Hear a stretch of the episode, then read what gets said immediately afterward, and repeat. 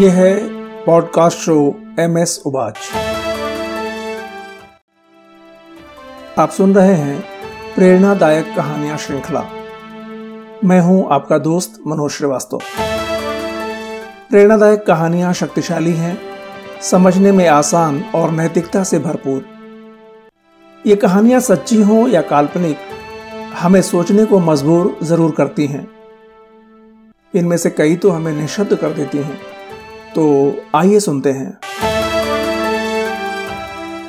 आज की कहानी है आत्मनिर्भर। आलेख, स्वर और संपादन मनोज श्रीवास्तव का है। एक था मदारी तरह तरह के कर्तव्य दिखाने में माहिर, दर्शकों को सम्मोहित करने की कला में पारंगत। यह कोई सामान्य मदारी नहीं था। पढ़ा लिखा भले ही नहीं था, मनोविज्ञान की समझ नहीं थी मगर लोगों के मन से खेलना खूब जानता था। कर्तव्य दिखाने के लिए जानवर तो पाल ही रखे थे, साथ ही कुछ लोग भी पाल रखे थे जो उसका प्रचार प्रसार करते थे, माहौल तैयार करते थे और उसके हर कर्तव्य पर तालियाँ पीटते थे। देखा देखी लोग भी तालियाँ पीटते और मदारी का शो कामयाब हो जाता। धीरे धीरे मदारी मशहूर हो गया। लोगों में उसकी चर्चा होने लगी कि ऐसा मदारी ना तो पहले कभी था और ना फिर कभी होगा। मदारी के पास यूँ तो कई जानवर थे, पर उनमें से दो खास थे। एक थी बंदरिया और एक कुत्ता। बंदरिया मदारी के इशारों पर नाचती, मुट्ठी भर चने के लालच में गुलाटियाँ मारती, रस्सी पर चलती और न जाने क्या क्या जबकि कुत्ता मदारी के साथ साय की तरह रहता था। कोई मदारी की तरफ़ नज़र उठाकर देख भी ले तो वह भूखने लगता और काटने दौड़ पड़ता। कुत्ते की वजह से मदारी खुद को सुरक्षित महसूस करता था। बदले में कुत्ते को रोटी के कुछ टुकड़े डाल देता, जिन्हें कुत्ता मालिक का प्रसाद समझकर खा लेता और दो मिलाता रहता। लेकिन कुत्ता चूँकि खुला रहता था तो बीच बीच में बाहर जाकर लोगों से कुछ चुरा कर तो कुछ छीन कर खा लेता था। मदारी की वजह से बाहर उसकी धाक थी। दूसरी तरफ़ मदारी बदरिया को एक चैन से बाँध कर रखता था। वो पूरी तरह से उसके रहमो करम पर ज़िंदा थी। मदारी के इशारों पर नाचती, कूदती, कलाबाजियाँ दिखाती, गलती करने पर डंडे भी खाती, पर मदारी के लिए पैसे कमाती। बदले में मदारी से जो मिल जाता, उसे अपनी नियत समझकर संतोष हो लेती। समय गुजरता गया। कुत्ता दिन ब दिन मोटा तगड़ा और आक्रामक होता गया। बाहर उसकी धाक और बढ़ गई। लोग उससे डरने लगे। दूसरी तरफ़ बंदरिया दुर्बल और कमज़ोर होती जा रही थी। अब वो कर्तव्य भी कम दिखा पाती थी तो खाने को कम, डंडे ज़्यादा मिलने लगे। लेकिन बेचारी क्या करती? उसके पास और कोई चारा भी तो नहीं था। मदारी अब बूढ़ा हो चला था। उसके खेल में कुछ नयापन नहीं था।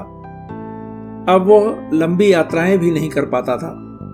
लोग अब मदारी के खेल से ऊब चुके थे।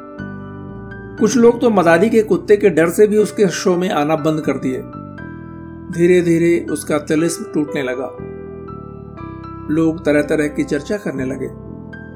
उसके प्रचारक भी कन्नी काटने लगे, लेकिन कुत्ता अब भी मदारी के साथ ही था और मज़े में था। बदरिया को कुत्ते की मक्कारी का पता चल चुका था, इसलिए उससे चिढ़ने लगी थी।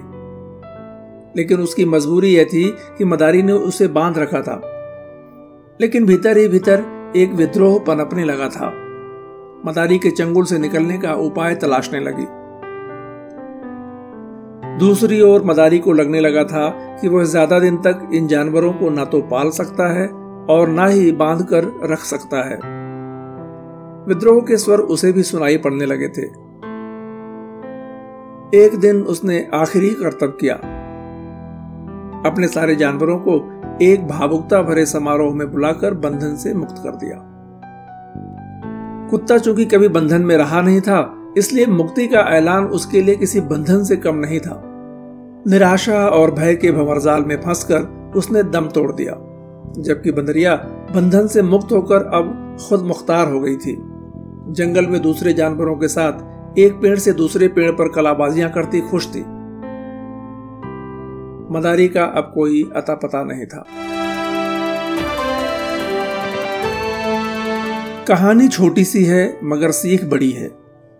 हमें कभी भी किसी पर निर्भर नहीं रहना चाहिए।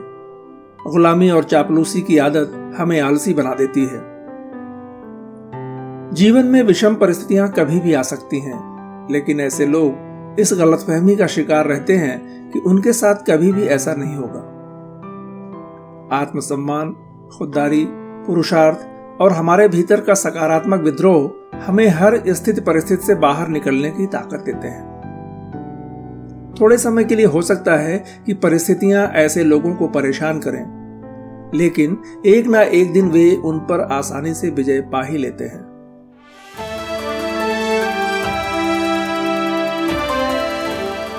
हमारा शो और कहानियाँ यदि आपको सार्थक और उपयोगी लगती हों तो इसे फॉलो और सब्सक्राइब करें।